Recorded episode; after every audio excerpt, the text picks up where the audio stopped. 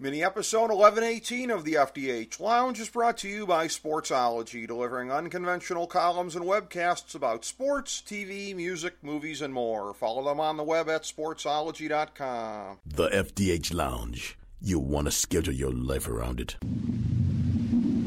A long time ago, on a gloomy, wet Cleveland spring night, two men stand alone amidst the late night drizzle.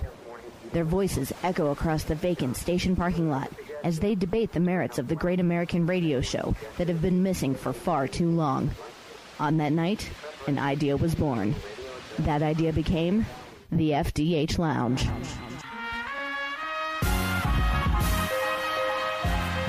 Welcome to the FDH Lounge. Welcome to mini episode 1118 of the FDH Lounge. This is FDH managing partner Rick Morris here with our preview of episode 4.10 of Billions. Here's our top five developments heading into this week's episode. Number five. Anything is within reach of these characters, apparently. Rerouting a poop train to the doorstep of the U.S. Attorney General.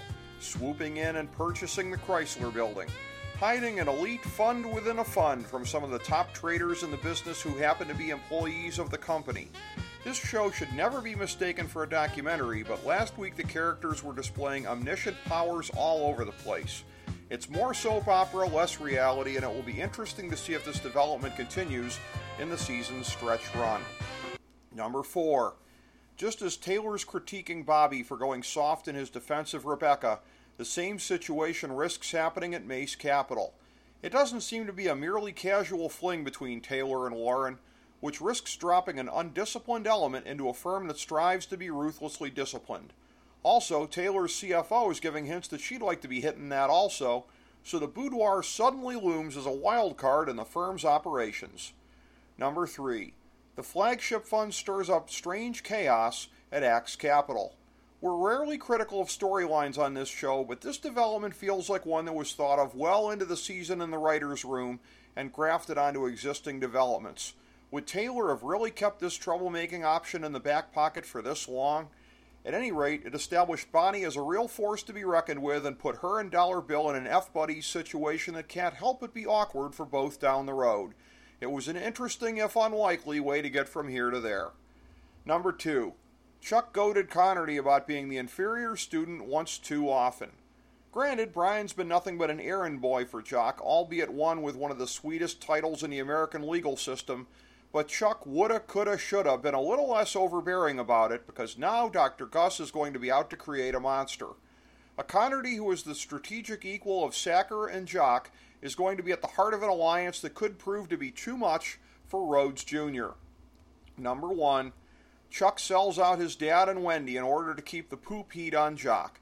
It probably felt liberating to do it to the former, but the latter will make him pay. Just as Wendy was opening herself up to Chuck again, granted if he could save her medical license, but still, he probably notched the third strike in his marriage. He came back from poaching her session notes and at least stayed in limbo after publicly exposing their kinks. But when Wendy finds out that he could have helped her and didn't, he's going to be importing other dominatrixes for the rest of his natural born life.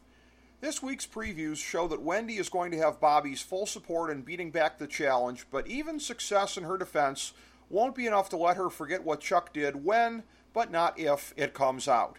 This season is certainly building up to quite a climax. Thank you for joining us for this mini episode of the FDH Lounge.